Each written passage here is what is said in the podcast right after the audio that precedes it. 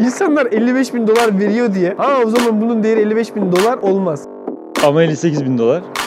Abi bakın ya sen şey Ömer Kemal Almaz gibi oldu. Bütün genel yetenek sınavlarında bir soru tipi vardır. Düz zeka ölçer.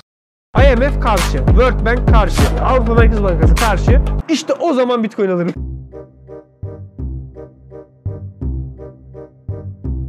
Ben çok hızlıca başlatmak istiyorum.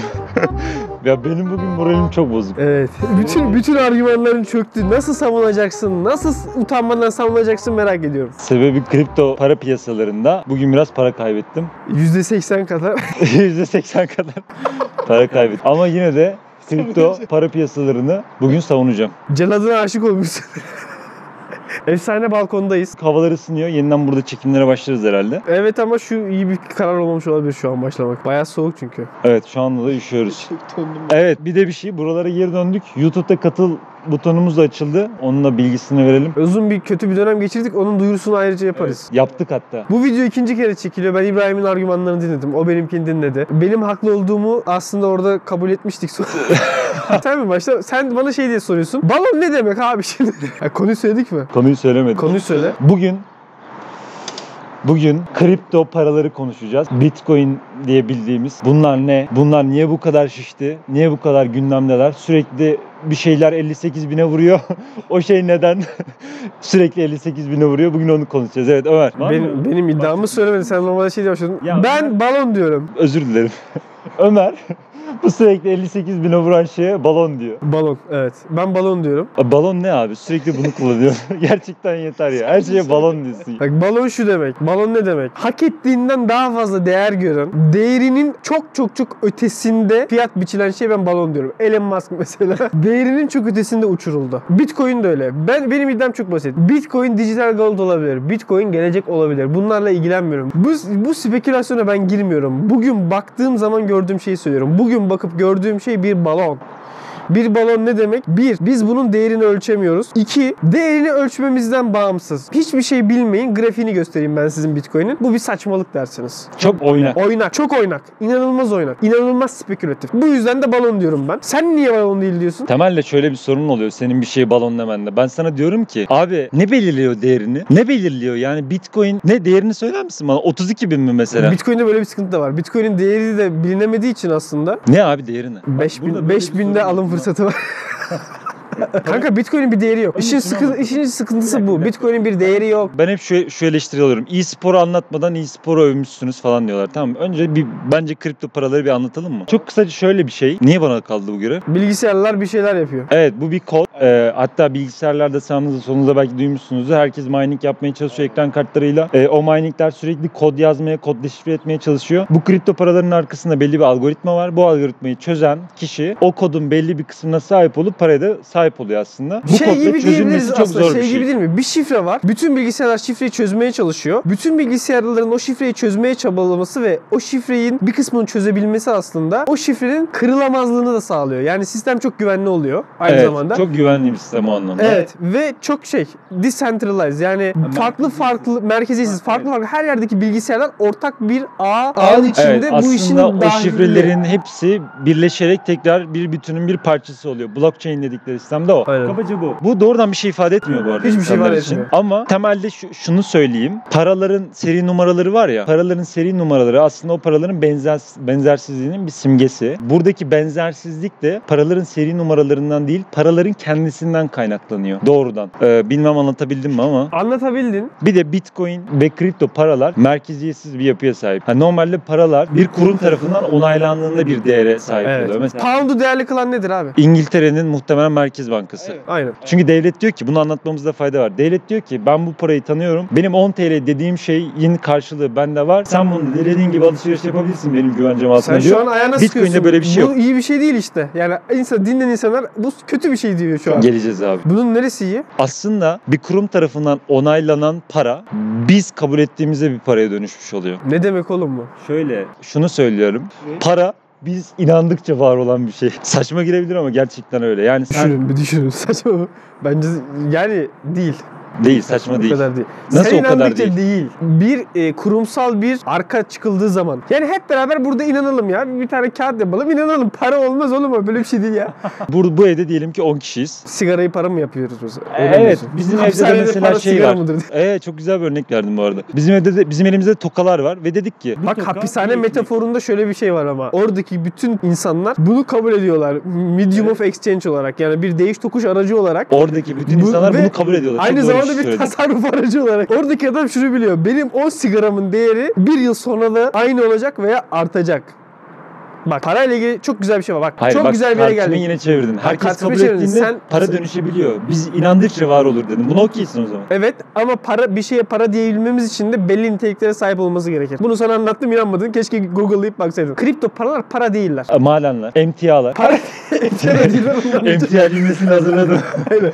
Para değiller. Neden? Çünkü paranın iki temel niteliği vardır. Bir, değiş tokuş aracı olması. Yani ben para verdim sana karşılığında bir şey aldım. Bunu Sen buna saygı duyuyorsun. Sen bunu değiş tokuş aracı olarak kabul ediyorsun ve kullanıyorsun. Tamam İki, Bitcoin bunu sağlıyor. tasarruf aracı olması. Bir, Bitcoin bunu sağlamıyor. Bitcoin'e gidip pizza alan yok. İkisini İlk, sağlıyor. ilk yapan çocuk enayi. Onun dışında yapan yok.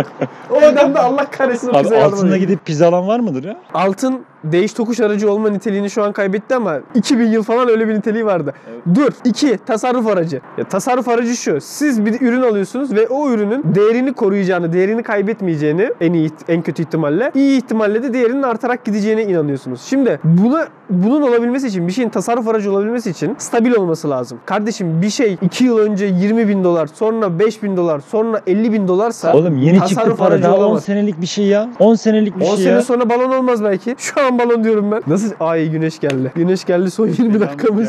Bence Bak açık. geçen tartışmada da buradan çıkamadık. Burayı netleştirelim. Bu arada Ben- şu tarz sorunlar da var. Balonlukla alakalı. Şimdi sen diyorsun ya geleceğin şeyi 10 yıl sonra böyle olacak. 10 Orada da şüphelerim böyle var. olabilir diyorum. Şüphelerim var. Şüphelerim var. Ne gibi şüphelerim var? Ya bu arada ben olabilir demiyorum. Ben şu andan bahsediyorum abi. Şu anda bir bitcoin'e insanlar 52 bin bazen 53 bin acı, çok acı da olsa 55 bin dolar veriyorlar. Ve insanlar bunu buradan alıyor. Böyle bir talep varsa O zaman sen şey diyorsun. diyemezsin. Çiftlik bank balon değildir diyorsun. Çiftlik bankın ederi odur diyorsun. Di- ne olur. Bana yardımcı ol. Çünkü insanlar vermiş o parayı. bir Çiftlik şey mi bank söyledin geleceğin ya? şeyi. Geleceğin Öyle bir şey mi söyledin? bilgisayardan tanımıyor. Bağlantıyı kuramadım. Açıklar mısın bu iğrenç Bağlantı argümanı?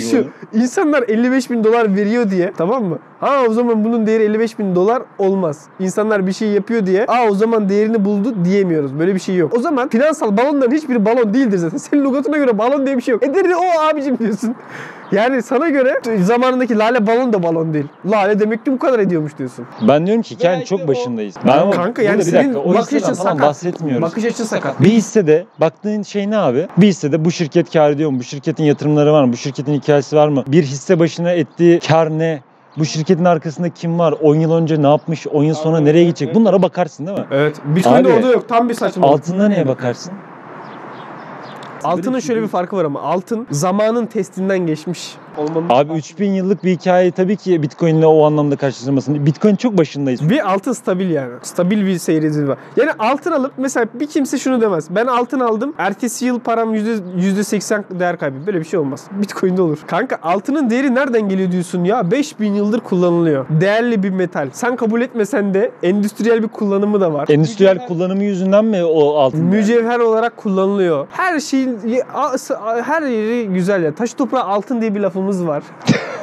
yani sen bununla Bitcoin'i Ya kıyasıyorsun. çıldırmak üzereyim ya. Bana bir tane ekonomist göster ki ya bu Bitcoin balon değil bu normal. Tamam bu geleceğin geleceğin ara- şeyi bu. Geleceğin parası bu diyen bir tane saygın ekonomist göster. Bak ben bunları ben konuşmuyorum. Bak Elon Musk videosunda ben belki de söylenmeyeni söyledim bilmiyorum ama Bitcoin'de gerçekten sallamayan görmedim ben. Saygın ekonomist dediğin kim abi? Ya mesela atıyorum Harvard Üniversitesi ekonomi departmanından asistan bile olabilir. Bak şey de değil. Asistan öğrenci göster desin ki Bitcoin geleceğin parası uçacak kaçacak. Yok kanka yok bir tane adam yok ya. Benim gördüğüm sadece Bitcoin'den para kazanan, Bitcoin'e yatırım yapmış çocuklar, gençler, yatırımcılar, girişimciler. Onlar dışında savunan yok. Onlar dışında bu hikayeye inanan yok. Onların da bu hikayeye inanıp inanmadıkları soru işareti. Bak burada bu arada güzel bir ayrıma geldik. Dedim ya bu arada canım sıkkın ya neyse. Şey Ya sen nasıl Bak, buna kafam tasarruf aracı ya. dersin? ya Allah Allah ya tasarruf aracı değil diyorsun. Şu an değil. değil tabii. Hikayenin çok Eyvallah. başındayız. Tamam. Ta- Yani ben e, babama git baba bitcoin al 10 yıl sonra burada olacak demem. Demem bunu demem ama şu anki fiyatını kabul etmeyi de bilirim. Ama şunu söyleyeceğim. Biz Elon Musk videosunda da senle neredeyse aynı noktada yanıldık. Ya ben dedim ki bizim bu insanlar olarak toplum olarak yarattığımız şeyler doğru olmasa da var olan şeyler. Karmaşık bir şey mi söylüyorum? Tam anlamadım devam et. Elon Musk'dan Mars'a gideceğim dese Saçma sapan bir şeydi. Evet ve Mars'a gidemese ve Mars'a gidilecekmiş gibi davranılsa bu hikaye aslında var olan bir hikaye. Yokmuş gibi davranamayız. Bunun etkilerini hissederiz üzerimizde. Aynısını Bitcoin için de söylüyorum. Biz senle hep beraber Bitcoin hikayesine bu o- bu evdeki 10 kişi yaşasa dünyada ve sadece biz Bitcoin İnansak- hikayesine inansak Bitcoin var olur. Ve Bitcoin çok saçma olabilir. Çok güzel bir Bak bu yere parmak bas. constructed bir şeydir. Para da constructed bir şeydir. Yani constructed dediğimizde İnşa edilmiş. inşa edilmiş bir şeydir. Yani biz tarafından doğal değil. Şu, şu güzel bir noktaya geldi. Devam Ha? Yok bu kadar. Güzel Aa, çok teşekkür geldi. ederim. Alkış geldi. Bravo. bir dakika. Güzel bir noktaya geldin. Şurada da itirazım var çünkü. Ben bunun hiçbir zaman kabul edilmeyeceği iddiasındayım. Yani kurumsal olarak hiçbir şekilde tanınmayacak. Çünkü kurumsal tanınmasının kimseye yani kurumları yönetenlere faydası bir faydası yok. Sen bana bunu iyi bir ürün olarak şöyle pazarladın. Ya bak bu merkeziyetsiz. Ya bak bunun izi sürülemiyor. O zaman daha kötü. Bunu kimse kabul etmez. Bu merkeziyele bu merkezleşsin tamam mı? Merkeziyeleşsin. Merkezleşsin. izi sürülsün. Devletler kontrol etsin. İşte o zaman Bitcoin alırım. İşte o zaman Bitcoin alırım. Çünkü o zaman gerçekten bir şey var. Geleceği var. Yani IMF karşı, World Bank karşı, Avrupa Merkez Bankası karşı, Türkiye Hazine Bakanlığı bile karşı. Ama 58 bin dolar. Abi nasıl? Mesela şey... Ömer Kemal Almaz gibi oldu. Yemin ediyorum Ömer. Bu kadar adam karşı. E bu şey olacak. Kabul edil. Nasıl kabul edilsin abi? Bu kadar adam karşıysa çöptür o. Bak şu da ilginç. Bu kadar herkes karşı. Bütün finansal çevreler. Ve herkes bundan uzak durun diyor. Ona rağmen çökmedi. Bak bu çok ilginç bir şey. Bu nasıl Evet, bir evet, evet, evet. delüzyonsa, bu nasıl bir çılgınlık halise çökmedi. Ya bak bir düşünebiliyor musun? Bir hisseyle ilgili Amerikan Hazine Bakanı şey diyecek. Bu iyi bir finansal araç değil, spekülatif, uzak durun diyecek ve çökmeyecek. Bu çok ilginç bir şey. Bundan bile sağ çıkabildi. Aynen öyle. Abicim bu verimsiz diyorlar. İşlem hızı yavaş diyorlar. İşlem yapmak için bu kadar bilgisayara hiç gerek yok diyorlar. İşin daha kötüsü Bitcoin değerlendikçe market rekabete girecek oyuncular da artacak. Dolayısıyla daha çok bilgisayar, daha çok enerji tüketimi. Bu istatistiği vermeyi çok seviyorum. Toplam e, harcanan elektrik Arjantin'in bir yılda harcadığı elektrikten daha fazla. İzlanda'da bir tane büyük mining factory var. Bitcoin işi için binlerce şeyi bilgisayara dizmişler. O da bütün İzlanda'dan daha fazla elektrik yiyormuş. İzlanda'nın elektrik faturasının çoğu oradaymış. Oradan da detaylı bilgim yok ama şunu diyemezsin. Bu elektrik Tüketiyor. Nasıl bu elektrik diyemem? çok fazla Herkes bunu elektrik tartışıyor. tüketiyor ve o yüzden çok kirli. Dünyanın en kötü şey diyemezsin. Herkes onu diyor ama ben niye diyemiyorum? BBC'de haberi var açın bakın. Ha o zaman şey düzgün elektrik üretelim. Abi anlamadım ya. Bir şey enerji, enerji çok enerji harcıyor diyorum. Bu da kötü bir şey diyorum. Sen Hayır, diyorum enerjiyi ki- düzeltelim diyorsun. Enerji üretmenin temiz bir yanı yok. Üretebileceğimiz en temiz enerji de elektrik enerjisi eğer düzgün yollarla yaparsak maliyeti artıyor ve tamam. Şimdi bir anlamı yok ya. Bir anlamı yok. Niye yapıyoruz abi biz bu işi? Burada bir garip bir şey var. Bitcoin hangi yaraya parmak pardon neydi?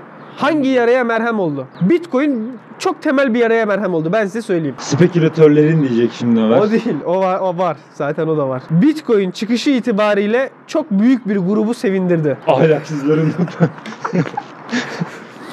Hırsızlar, uyuşturucu satıcıları değil mi? Yani dark web'de iş yapanlar aslında. Yani Bitcoin hakikaten o da illegal yani illegal dediğim devletin takip etmesini istemeyeceğin kara para aklama veya işte pis işlerde işlemi yapabilmen için kullanacağın para olarak çok mantıklı. Yani Bitcoin dark web dışında bence bir kullanım alanı yoktu zaten. ya bir şey söyleyeceğim. Herhangi Burada çok iyi bir çözüm. Ya çok bence bu yine manipülatif olur. Neden? Bu arada şey agresif manipülatif demiyorum. Sen de senin gerçekten böyle düşündüğünü bildiğim için söylüyorum. Şey olabilir yani. Bir şey yeni çıktığında o iş iki yöne de çok eğimli oluyor. Yani mesela işte geçen gün şey örneğini verdim ya. Şey uyuşturucu ilk çıktığında çok saf, çok doğal bir amaç için çıkıyor. Yani ameliyatlar yapılıyor. Çok sert ameliyatlar. İnsanlar bunu kaldıramıyor. O acıyı dindirmesi için yapılmış. Ama sonraki kullanım amacı, insanlarda yayılan kullanım amacı çok daha başka. Yani burada e, oraya fokus atmak çok anlamlı mı ondan emin değilim. Aynen, Yani değişebilir diyorsun o. Ya evet Ben oraya şey için demedim ya bak işte bunun kaynağı zaten pis bir şey demek istemedim. Bence hakikaten çözüm sunduğu tek şey o. Anladın mı? Yani işe yarar olduğu tek şey o. Çünkü bizim şöyle bir ihtiyacımız yoktu abi. Ya işte alışveriş yaparken keşke başka bir şey olsa. Kredi kartı yetmedi, para da yetmedi. Ya böyle saçma sapan bir şey olsa. Dijital Ya bu alışveriş için gibi değil ya bence.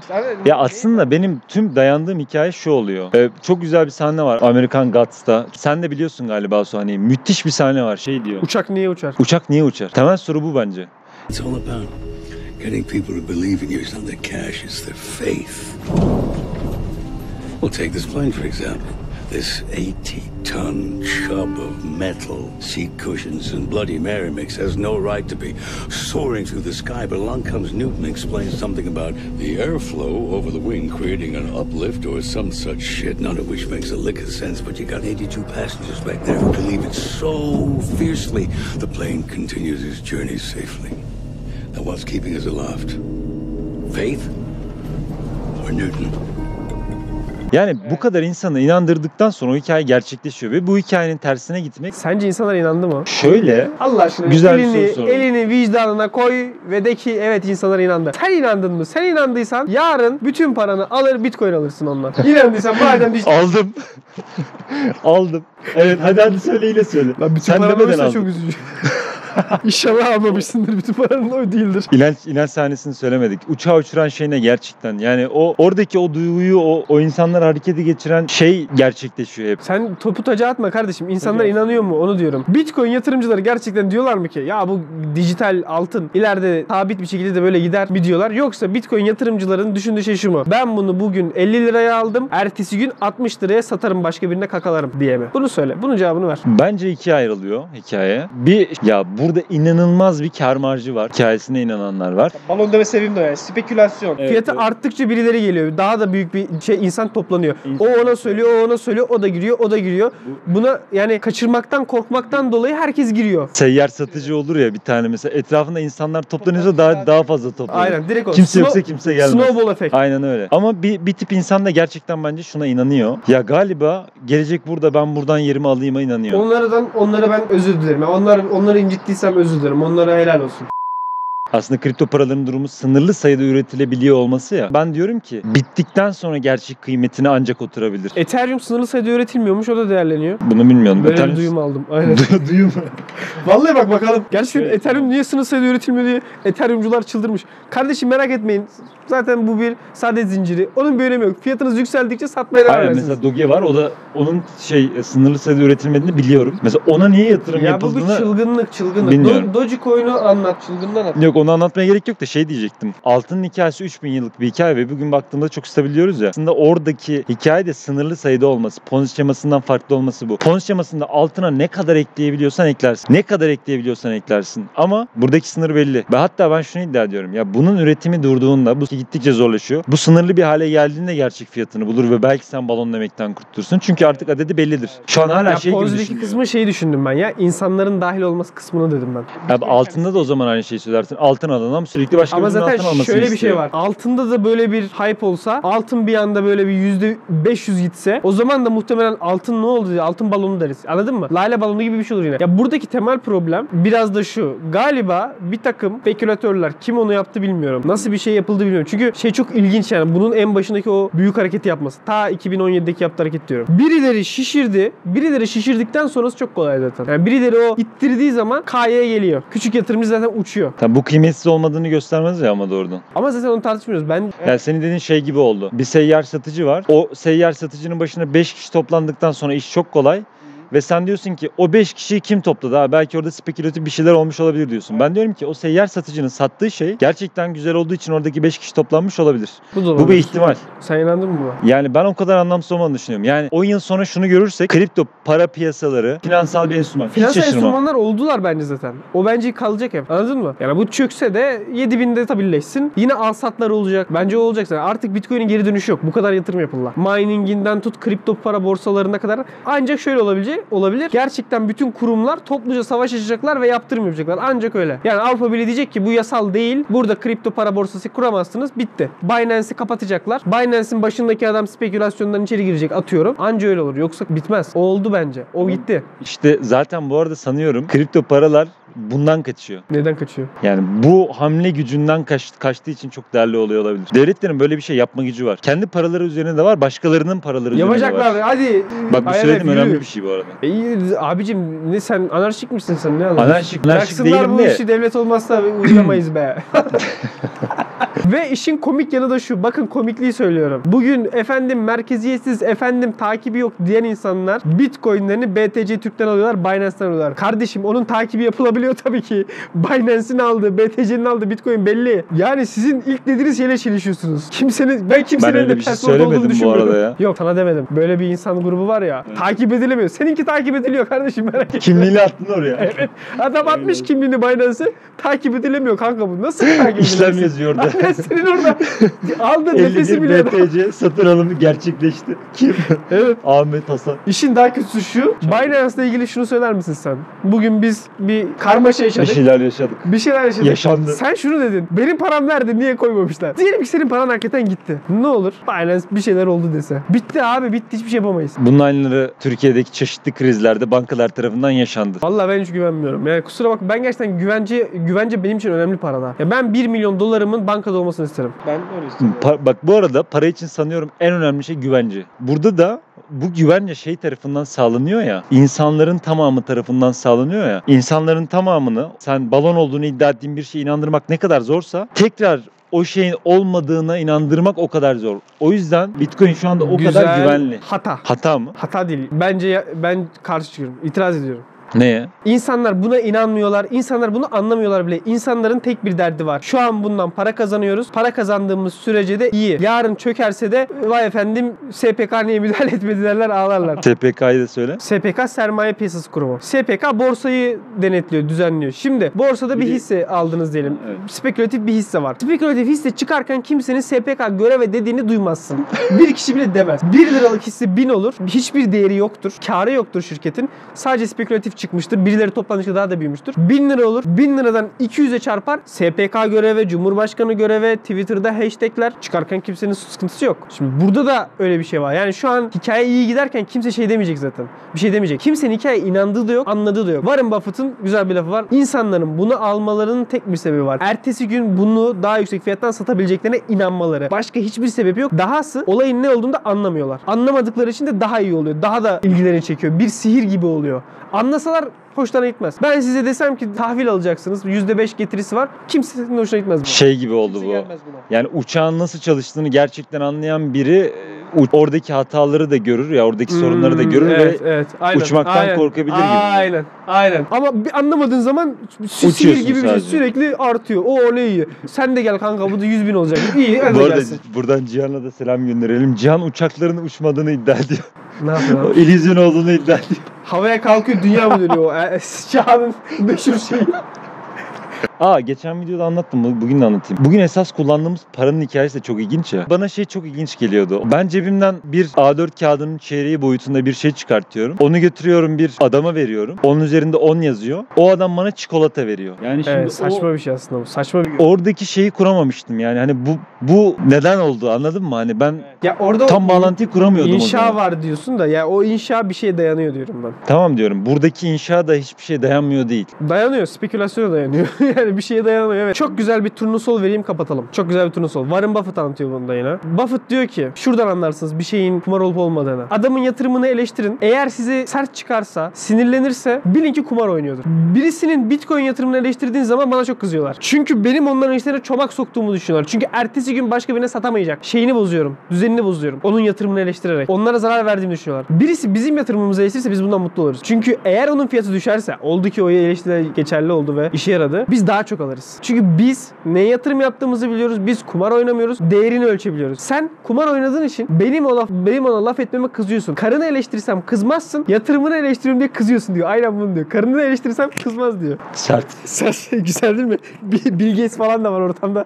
Bill Gates de gülüyor baba ne yaptın falan diye. Bu arada bunu şu yüzden dedim. Bitcoin yatırımcısını ben mesela eleştirsem ve bana dese ki Ömer saçmalıyorsun. Bunun değeri bunun da ötesinde. Böyle saçmalaman da benim hoşuma gidiyor. Yarın 40 bine düşerse daha çok alırım derse hiçbir lafım yok o adama. Bak o adam gerçekten yatırımcı. O adam gerçekten bir hikayeye inanmış ve belki o hikaye de olabilir. Ama ben çoğunun böyle olduğunu düşünmüyorum. Çoğunun diğer tarafta olduğunu düşünüyorum. Yani şey gibi borsada hisse kağıdı alanların kaçı acaba şeye bakıyor onu da bilmiyoruz ya. Gerçekten Ee, değerini Şirkete bakıyor mu? değerine Evet, evet. değiyor mu? E tabi o büyük bir sorun zaten evet. Yani ama orada Borsada dediğin sorun geçerli zaten.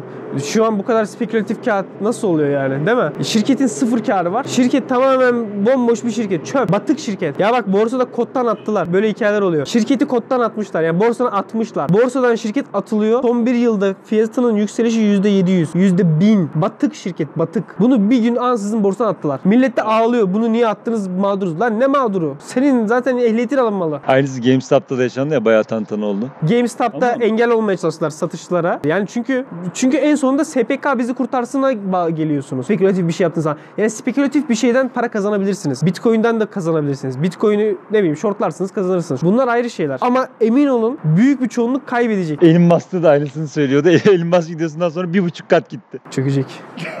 Sen emtia diyordun. O iddianı niye söylemedin ya? MTA olduğunu hala inanıyorum canım. Emtia ne demek? MTA ne demek? Canım MTA da bizim bildiğimiz işte altın, gümüş, Petrol. buğday. Bunlar bir MTA. Bitcoin'de emtia mı diyorsun? Sana o klasik sorumu sorayım. Bütün genel yetenek sınavlarında bir soru tipi vardır. Düz zeka ölçer. Aşağıdakilerden hangisinde bir yanlışlık var acaba diye sorarlar. Aşağıdaki sıralı dizilerden hangisi yanlıştır? Kağıt, kalem, ağaç mesela. Hı. Hepsi yakın birbirine. Hepsi yakın. Kağıt, kalem, bina olsun. Kağıt, kalem, bina uzak. Sana soruyorum. Emtiadır dedin. Aşağıdakilerden hangisi yanlıştır? Petrol, doğalgaz, gümüş. Gümüş, altın, doğalgaz. Gümüş, altın, buğday. Gümüş, buğday, bitcoin. Buğday abi. Buğday değerini kaybetti çünkü. ben bir şey diyecektim de unuttum ya. Bir kapanışım vardı. Sakın kal kaldıraç uzak. Şey gibi oldu. Kripto paralar hakkında ne düşünüyorsunuz? İnsanlar Altcoin'lerden uzak durun çok sürpriz oluyor. Evet ben kapanış sorumu buldum. Sormak istiyorum. Aşağıdakilerden hangisi bir emtia aracı değildir? Altın, gümüş, buğday, petrol, bitcoin. Bakalım ne çıkacak. Mısır. Mısır. Pilav.